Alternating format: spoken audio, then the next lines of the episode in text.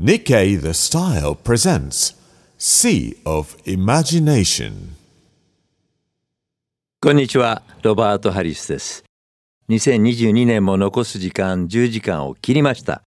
ここからの1時間は日経 The Style Sea of Imagination と称して世界の新しいスタイルを探していきます。世界はこの3年間コロナ禍という未曾有の状況に直面し、まあ、大きなダメージを被っていましたがここに来てサステナブルな生き方や多様性を取り込んで元気にそして新しいスタイルを発信し始めています。今回は日経 The Style 編集長の無井幸子編集長を迎えてロンドンフロリダハワイといった3つのエリアで聞こえている新しいスタイルを探っていきます。日経 The Style Sea of Imagination. この番組は日本経済新聞社の提供でお送りします。さてこれからの1時間は日経 The Style Sea of Imagination 無理幸子編集長をスペシャルゲストにお迎えして今進行している世界の新しいスタイルを探っていきます。無理さんこんにちは。こんにちは、ロバートさん。よろしくお願いします。よろしくお願いします。無理さんは日経 The Style の編集長をされてもどのくらいになるんですか？4月に就任したばかり。今年の？はい。そうなんだはい、お恥ずかしい限りです。じゃあまずはじめにこの日経 The Style についてちょっとお聞かせいただけますか？はい。日経ザスタイルは他の新聞社ではほとんど例のない日本経済新聞社にとってかなり実験的なうん。媒体です。毎週日曜日の朝刊のど真ん中に、地域によっては違いがあるのですが、うん。基本的には真っ白いですね。大変高い紙を使いましてそこだけ？そうなんですよ。日経ザスタイルだけ白い新聞なんですね。非常にこう優雅で上質なオフのライフスタイルを提案するという切り口で始めました。ちょうど3月に創刊5周年を迎えて、うんうん。今6年目を走っているところです。でですね、創刊時の2017年にテレビ CM をやっていたことがございましてほどねモデルの池田イライザさんという可愛らしい方をあの、うん。起用してですね、うん。こんなフレーズ言ってたんです。おい日経日曜ぐらい経済休んでみたらどうなの？そしたら日本変わるよ。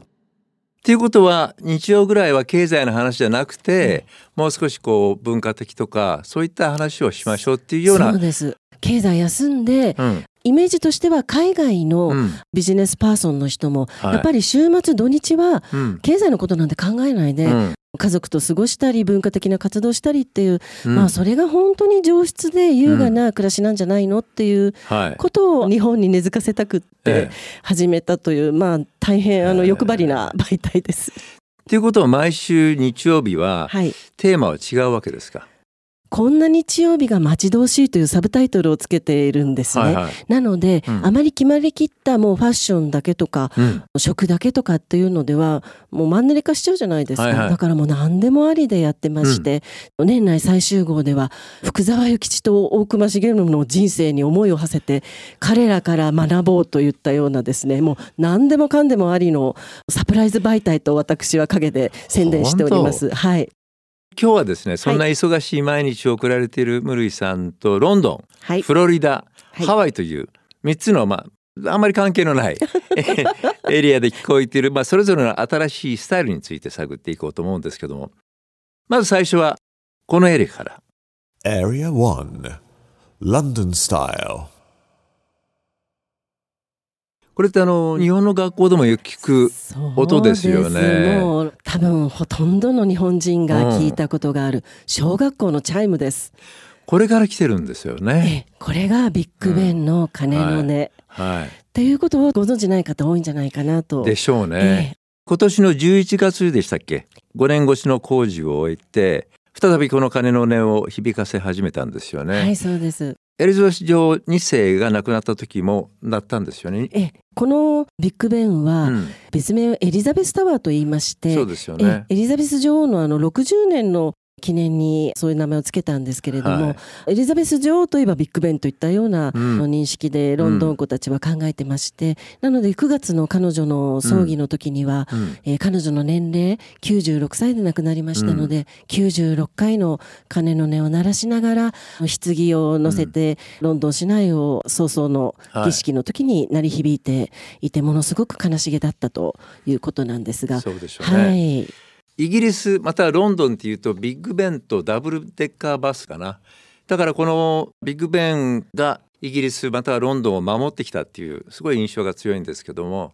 このビッグベンは、うん。あのウェストミンスター宮殿今のはい。議会議事堂で使われているんですけれども、うん。そこの横に立ってましてはい。議会がある時には、うん。まあ、鐘の音ではなくてその塔にですね、うん。明かりがついて今議会開会中だよっていうようなことを知らせたり、まあ、ロンドンの人たちにとってはもうそうですね私たちにとっての富士山みたいなものなんでしょうかね。でしょ日本だから日本にはそれぐらいの強い街の象徴っていうのはないかもしれないですね。そうですね今ね、ええ昔は東京タワーだけでしたけど今スカイツリーもありますしね、そうなんですよ分散してますし、ね、ちょっと分散しちゃいましたよね。ええで名前がビッグベンなんだけどこのベンというのは誰の名前かわかんないんですよね本当はね。本当に、は まああの多分はっきりわからない方がいいかもねお。しゃれなのかなってええ感じがします。じゃあこのビッグベンっていうのはまだ観光客だだけじゃなくて街の人もそこに結構集まったりしてるんですか、ええ。たまたま私9月にうん。出張に行ったんですけれども、うん。もう覆いは取れていまして工事のすごく綺麗なうん。文字盤になったビッグベンがテムズ川のほとりに立ってまして、うん。それを見に観光客が押し寄せていてびっくりしました。アジア以外からはええ。もうかなりロンドンには来ていましてやっぱりヨーロッパ大陸からの人たちと、アメリカ人とおぼしき人たちもまあ、うん。来てましたね。なるほどね。ビッグベンの修復なんですけど5年もかかったって言いますけども、ええ。戦争でダメージを受けたところも結構あってね。思ったよりもコロナでうん。やっぱり工事が遅れてしまったっていうのはすごく大きかったらしいんですね。はいはい。あとまあ第二次世界大戦の時にうん。文字盤がその傷ついてしまいまして戦争で、それをなんとか直したいっていう思いはあったんですけれども創建されて160年間うん。全くそのこういう大規模な修復っていうのはなされてこなかったということでも、うん。向こうでは世紀の大修復と言われてでこれ一番大きい問題になったのがその間に鐘の音を鳴らすかどうかっていう鳴らさないっていうのがもう信じられないっていうそんなのないって言って結局鳴らさないことになってでも随分抗議の声が聞こえたらしいですね。みたいですね。うん。ただもう最後の方は、うん。ならないことに慣れちゃったんだよね、ということをあの私がロンドンに行った時にはうん。人々は言っていて、ああそういうものなのかしらへえ思いましたけれど。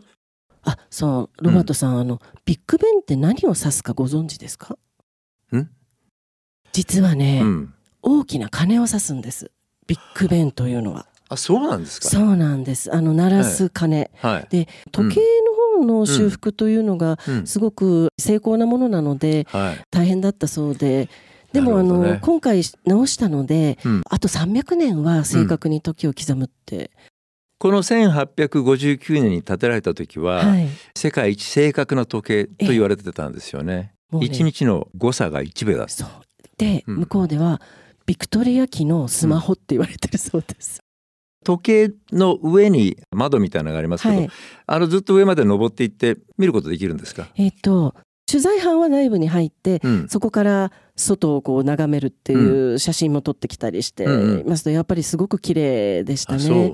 一般公開どこまでするかはまああじゃあこれは特別許可を得ていっただ。そうんなんです。世界のメディアでもかなりうん。少なくてはい。とりあえず日本のメディアでは本当に初めてあの。修復後の中に入れてもらったのは初めてということで、えーもうじゃあ完全に修復されて綺麗だったんでしょうね。そうですね、イギリスそして特にロンドンってねコロナの時代からなんかこう頑張ってるってイメージがずっとあってで今もっと頑張って元気になっている僕は感じるんですけどこれがロンドンのスタイルなんでしょうかね。そうですね今、うん暖房費の値上げそういろいろ大変なんです大よね。変ではあるんですけれども、うん底知れぬエネルギーをうん、感じますね。チャーチルがねちょうど戦争の真っ只中で「Never, never give up」あっていう有名な言葉を残してさすがにるんですけど私も知ってます。知ってますよねはい。そのスピリットが今のロンドン港にもきっと流れてるんでしょうね。素敵ですね。うん。ね。Nikkei the Style presents Sea of Imagination. さて、ここからは大西洋を越えてアメリカ、そして南へ降りてフロリダ。え僕はフロリダというと、まあこれね、英語で言った方がフロリダって言うんですよ。フロリダ？フロリダ。フロリダ。フロリダ。やっぱりあの僕にとってはねキーウェストとかアーネスト・ヘミングウェイなんですよ。ずいぶん昔のイメージで、まあ、あとはその海岸線のすごくこう観光客でにぎわったビーチ。ビーチね。森木さんは？私あの10年ちょっと前にうんアメリカに住んでたんですね、4年ほど、はいはい。ニューヨークに住んでいたので、うんフロリダはいつでもこう恋しい場所でしたね。ニューヨーク寒いので、だはい。あの夏は暑いんですけど本当に冬寒いので、ええ行きたかったんですけど行けなかった。あ行けなかったんだ。行けなかった。寒い時にいつも行くとこだと思ってた。いや憧れの地です。結構遠いんでしょ？でもニューヨーク遠いからですね。遠いですよね。遠いですね。あの東京から熱海行った感じじゃないんですじゃよね。ないです。あとお金もかかるので 結構やっぱりホテル高いんですよ、あリゾート地だそうから。なんですよ。あそうなんだ。ええでここで、まあ、最近このフロリダに拠点を持つ IMG はい、これは有名になってきましたよね。はい。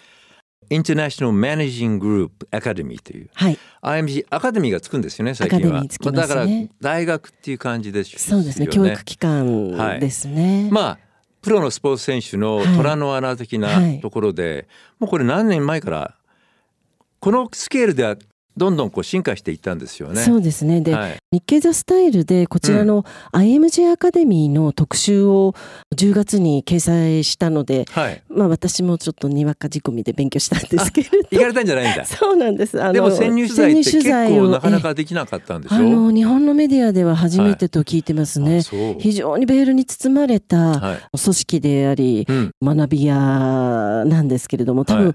あの知らない方は全然知らない。でも、うんテニスのシャラポワ選手や、うんまあ我が日本のヒーローである錦織選手といった、はいはスポーツヒーローヒロインを輩出している、うんまあ、スポーツの超エリート学校養成校というところい、ですよねで。す。はい。それもいろんなスポーツそうを今なん取り上げてですよるんで。すよね。テニス、野球、バスケ、アメフト、サッカー、陸上、ラクロス、ゴルフもあります。ラクロスまであるんですね。そうなんですゴルフ場もあるラクロスですね。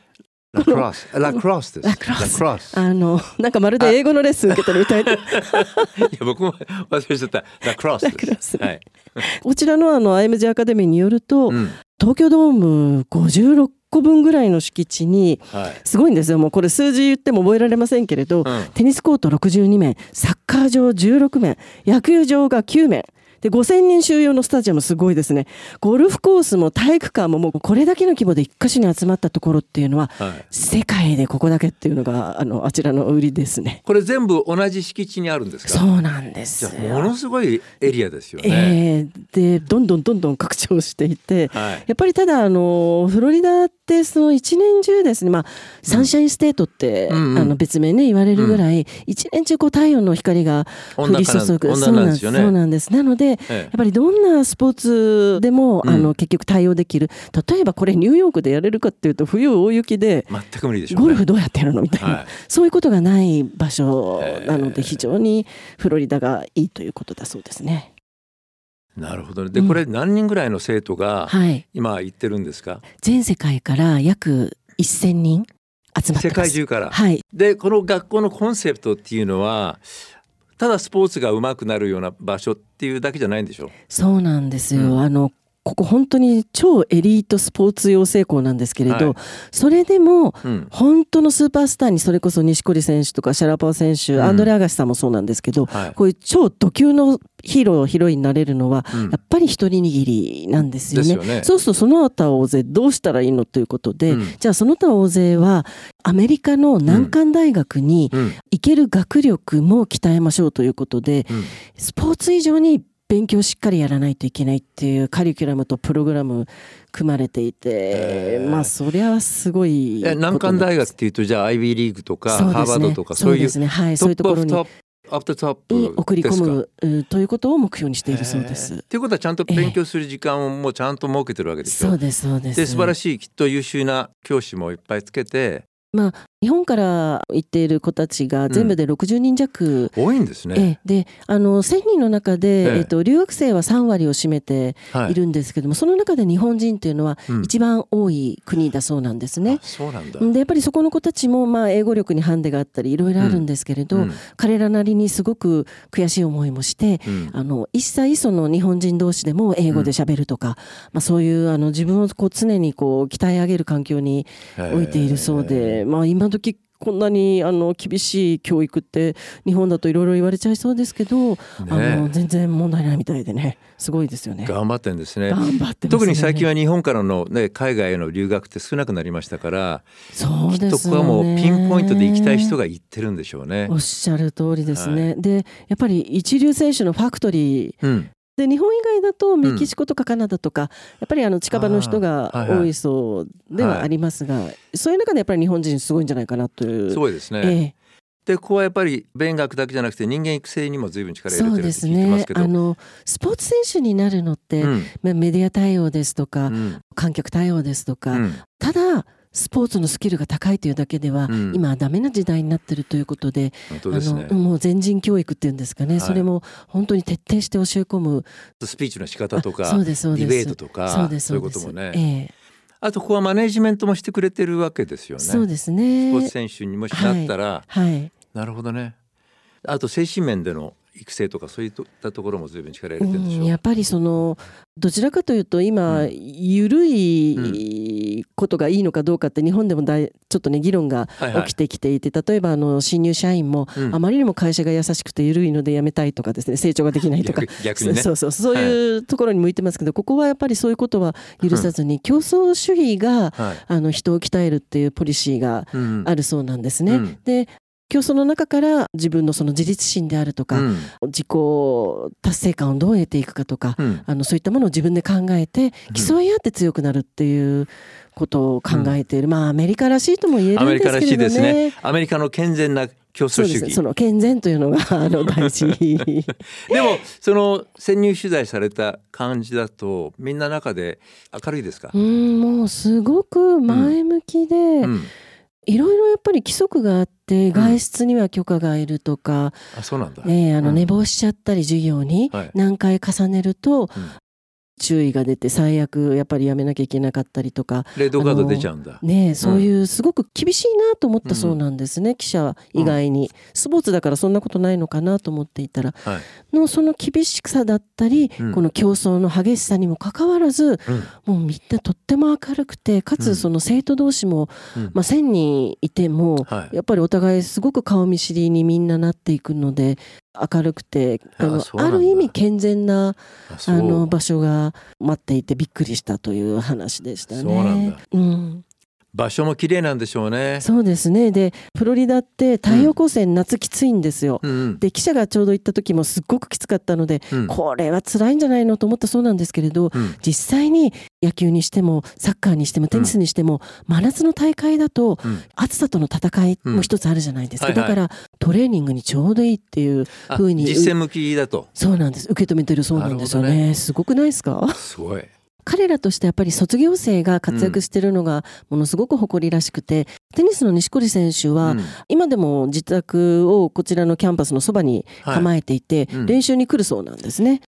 あと声かけてくれたりするらしくてあその？日本人のあええ。の男子学生はうん。すごいオーラだったと言っていたそうです。そうなんだ、うん。まあ、確かにスポーツは、まあ、以前のようなスポーツではなくて巨大ビジネスですよね。しかも生き方にもつながる新しいスタイル生まれているなと思いました。Nikkei the Style presents Sea of Imagination. さて今度はアメリカ大陸を横断してそして太平洋を西に進んでハワイです。僕はハワイ好きです。ハワイ島からカウアイ島もちろんホノルルオアフも行ったんですけどムニさんはハワイのどの島が一番好きですか？どの島もこの島もオアフのですね 買い物客としてしか私ハワイに行ったことがありませんでも全然いいです。初めて買ったティファニーはハワイの えーそうだったの？そうなんです。いわゆるこう恥ずかしい日本人観光客の典型のような体験しかしておりませんでした。まあでもそういう売りになってるものねハワイっていうのは。かつてはです。ですねかつては少しずつ、はいまあ日本にも違う考え方が浸透しつつあるっていうことでそのアングルで今日はハワイを攻めてみようと思うんですけども、はい今何が起こってるんですかハワイで？私たちの日経ザスタイルで夏にハワイの特集したんですね。はい、ハワイが大好きな記者がうん。ずっとハワイに焦がれてまして、はい。じゃあやっぱり行こうかということで、うん。ハワイに出張してもらったんですけれども、そこで起きていたのはですね、うん。まあブランド品を買い漁るような文化は全く消えておりまして、観光客もね、うん。あの行ってさらにいい場所にしようよハワイをという責任ある観光。はい、 responsible tourism はい発音よろしくお願いします。大丈夫です。それを観光客にうん。求めるという形に転換していたというのが、まあ非常なる発見でしたね。ということは前まではエコトゥーリズムとか、うん。アグリトゥーリズムとかいうはい。言葉がありましたけど、はい、リスポンシブルトゥーリズムっていうと、はい、これは具体的にどういうことですか？具体的にうん。訪れる人もハワイのうん。自然をうん。守る責任を持ってうん。その地を体験しようねということをうん。観光客に求める普通はお客さんなのでうん。そんなこと求めるのちょっとおこがましいんじゃないってうんいうふうに思われたかもしれないんですけれども、うん。コロナの前にうん京都なんかでも起きましたけれど、あのオーバーツーリズムはい、人がじゃんじゃん押し寄せて、うん。観光地を汚して自然を台無しにしてという、お金は落としたけれど何かいいことあったのかねっていうような観光のあり方が非常に問題になってうん、でそこの反省から生まれた言葉の一つなです。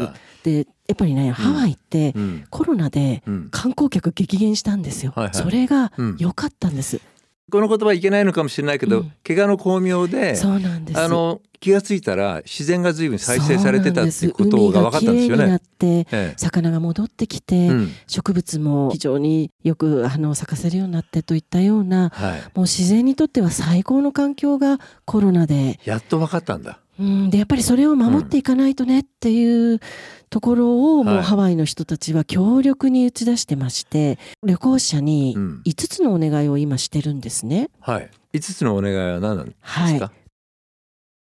まずうん、海洋動物にあっても近づかないっていうのが第一でありまして海洋動物じゃあ泳いでてウミガメにあっても近づいちゃいけないんウミですか。ガメにはね3メートル以上距離を置け、まだあるんですよ。うんハワイアンモンクレールというものには15メートル以上、うんイルカは45メートル以上、ザトウクジラ90メートル以上一匹ずつ決まってんの？そう推奨距離決まってるんすです。ごいね。でこのハワイアンモンクシールというはい。ものにえ近づいてそれあのビーチに来るらしいんですね。え、。触れますよね。うん。うん。触ってうん。なでなでしちゃった動画を TikTok に上げたうん。アメリカ人がうん。SNS で炎上してですねかつ、法律にも触れました。はい罰金処理みたいな事件があったんですよね、去年だったかな。そうなんというぐらいもう絶対近づいちゃダメ。触っちゃダメ、はなでなでなんでダメっていうの。がまず第一、はい。で次がうん。サンゴ礁を守るためにうん。有害物質の入った日焼け止め一切ダメになりました。あ、そうか。えーなので、うん有害物質ってやっぱり強力に紫外線をね、あのカットしてくれるんですけれども、まあ、それはダメということで環境に優しい日焼け止めを使えと。まあそういうのはちゃんとし紹介してくれるんですよね。はい、そうですそうですそうですじゃあツアーなんかでもそういったものがきっと置かれてるんでしょビーチとかにも推奨されて置いてますし、そうなんだはい、地元でも売っているというう。はい。のですね、次はですねあと、うん森林ではうん。靴の裏の泥を落とせこれは、うん。あの3,000もの固有種植物とか、うんうんがハワイにはあるそうなんですけれど、これを守るためにやっぱり泥からいろんなものが侵入してくるので、はい。守るために泥を落としなさいというのが、なるほどはい。ね。、あとははい。ハワイって132島あるそうなんですけれども、うん。観光客入れるのは、うん。オアフハワイマウイカウアイうん。モロカイラナイこの6島統一でその中でももちろん入ってはいけないエリアがうんあるんですけどそういうあの侵入禁止エリアにはうん。絶対に入らないということなるほど。あとはうん。使い捨てのプラスチック容器が禁止になったんですね、ハワイで。は。ないので、うん。エコバッグとかうんマイボトルとか、うんマイストローを持参してくれという5つ。のお願いをハワイではしています。なるほど。知らないで行ったら大変だなという感じです、ね。これはどこで教えてくれるんですか？あのハワイ州政府の観光局のうんホームページに載っていたり、いろいろと PR をあとできればあの、うん。旅行代理店とか日本の、うんそこはしっかり言っていてあげると何も知らない旅行者もね、うんああそうだなやんなきゃなって思いにでしなるかと思。いますね。まあ、そうなってきたんですね。そうですね。ロバートさん世界中ご存知なんでしたっけ？いや世界中ではないです。60カ国ぐらいです。すごいですね。いやいやでもあれですね僕この5つの中で動物に触っちゃいけないというのが一番辛いなでもでも守りますけどねもちろんまあ イルカとかね触りたくなっちゃいますよねいやでもしょうがないですよねあとそのサンゴ礁はどんどんね発火していってしまってそうですね、はい、環境の変化でね、ええ、あの本当にただ、うん、これがやっぱりハワイを守ることになって、うん、訪れる私たちも、うん、ハワイを来る前よりより良い場所にできてるっていうのはすごく幸せなんじゃないかな幸せな旅じゃないかなって思いますね。ある意味意識を変えないとダメですね。ええ、あのあらままな だけのハワイではないと。自然の、もちろんねお金をあの消費するのも大事ですけれども。ちろんね、まあ、それでも還元できるけど、うん、あと食住とかそう、ね,、いったプランなんかもあるんでしょう？ツアーの中で。今、うん、あのすごく新しいレストランとか、うん、新しいホテルとかできて、あのそれはそれですごくハワイは観光客を待っている、うんうん、でハワイにその行った記者によると、うん、アメリカの本土の人たちが以前はメキシコに行っていたけれど、うん、ハワイにあの旅に行くというのがすごく増えているので、うん、ちょっとこう日本とか中国の観光客のやっぱり、あの影は薄くなってしまったところはあるんですけれども、ね、だからその意味では、コロナ前に行っていた方も例えば来年行くとしたら、新しいハワイに出会えるんじゃないかなと思いますね。ですよね。うん、だからこれからは旅行客を受け入れる側だけでなくそこを訪れる僕たちにも責任が必要だということですよね。そうですね。はい。ことわざに自分が解決策ではない限り自分は問題の一部だっていうのがありますけど英語で言うと何て言うんですか？英語ではね、unless I'm the solution, I'm one of the problems. だと思います。もっと簡単に言ってるのかもしれないですけど大体そういう意味です。ロバート・アリスの100人の英語でした。あのー、はい、日経ザスタイルの読者、海外経験の多い方も多いので、はい、あのいいですね。指摘されるかもしれない。まあだから日本のツーリズム産業も学ぶことがいっぱいであるだろうし、えー、世界的にこれから旅する人はそういう意識を持って旅するってことですよね。ね。私たちで言うとやっぱり京都をどう守っていくか。本当ですよね、えー、これは共通する課題だと思います、ね。はい、あと富士山の山とかね。そうですね。なのでぜひやっぱりハワイを訪れて、それを皆さん肌で実感して腹落ちして、うん、じゃあ日本の韓国どうするかっていうことを考えるには非常にいい題材だと思います。本当ですね。はい。Nikkei the Style presents Sea of Imagination ここでプレゼントのお知らせです。ただいまラジオ日経では年末年始はラジオ日経を寄稿キャンペーンを実施中です。年末年始に放送するラジオ日経のキャンペーン対象番組を聞いていただいた方で各番組内で発表されるキーワードを書いていただいた方の中から抽選で10名様にお米つや姫8キロセット1万円相当をプレゼントするキャンペーンです。お申し込みまた対象となっている番組やプレゼントキャンペーン応募に関する注意事項など詳しくはラジオ日経トップページの大きなバナー広告からキャンペーンサイトをご確認ください。お申し込みは2023年1月10日火曜日まで。たくさんのご応募お待ちしています。それでは日経 The Style Sea of Imagination からのキーワードを発表します。キーワードは Style です。お気になった日経 The Style Sea of Imagination とこのスタイルを書いてキャンペーンサイトからお申し込みください。お待ちしています。日経 The Style presents Sea of Imagination まあこうして探してみるといろんな新しいスタイルがありますよね。いや本当に面白いと思いました。1時間前と今とでは僕の中でロンドンもフロリダもハワイも随分変わったなという感じがします。ムさんはどうですか？そうですね。あの、うん、ロバートさんの受け止め方がまた私たちが、うん、あのこのロンドンフロリダハワイ全部、はい、あの記事として掲載したんですけれども、うん、それとは少し違う受け止め方があるんだなと思って、はい、やっぱりスタイルって、あの人それぞれでいいんだなというふうに思いました。じゃあ今度日経で僕取材にさせて行かせてもらえますか？いいですか？もちろんいいです。ありがとう時間があれば。まあスタイルというのは人によって本当に作り出されるだけではなくて、まあ環境によっても作り出されるということなんですよね。そうですね。あとは思いでしょうか？うん、人の思いね。ねはい。うんまあそれにしても時間の経つのは早くて無理さんもう1時間なんですよもっと5時間ぐらい喋った気がしますけどそう 僕はもう5時間ぐらい話していたいです嬉しいですそして、えー2022年も残すところ9時間と30分ですよ無理さん。もう終わりですか？終わりなんです2022もう終年わりなんですよ。あらまあ。ね。あのでもどうでした？ラジオって楽しいでしょ？むちゃむちゃ面白いです。言わせないような言い方だけど。つまんないって言っちゃうともうこの番組聞いてた方々が はってなっちゃいますよね。いや本当に本当に面白かったです。はい。また機会がありましたらぜひ一緒にやりましょうよ。ぜひ嬉しいです、僕も楽しすごく楽しかったです。ありがとうございます午後2時半からえー始まった日経 The Style Sea of Imagination はここでお別れです。お相手は私無類幸子と。ロバート・ハリスでした。この後もラジオ日経でお楽しみください。日経 The Style Sea of Imagination この番組は日本経済新聞社の提供でお送りしました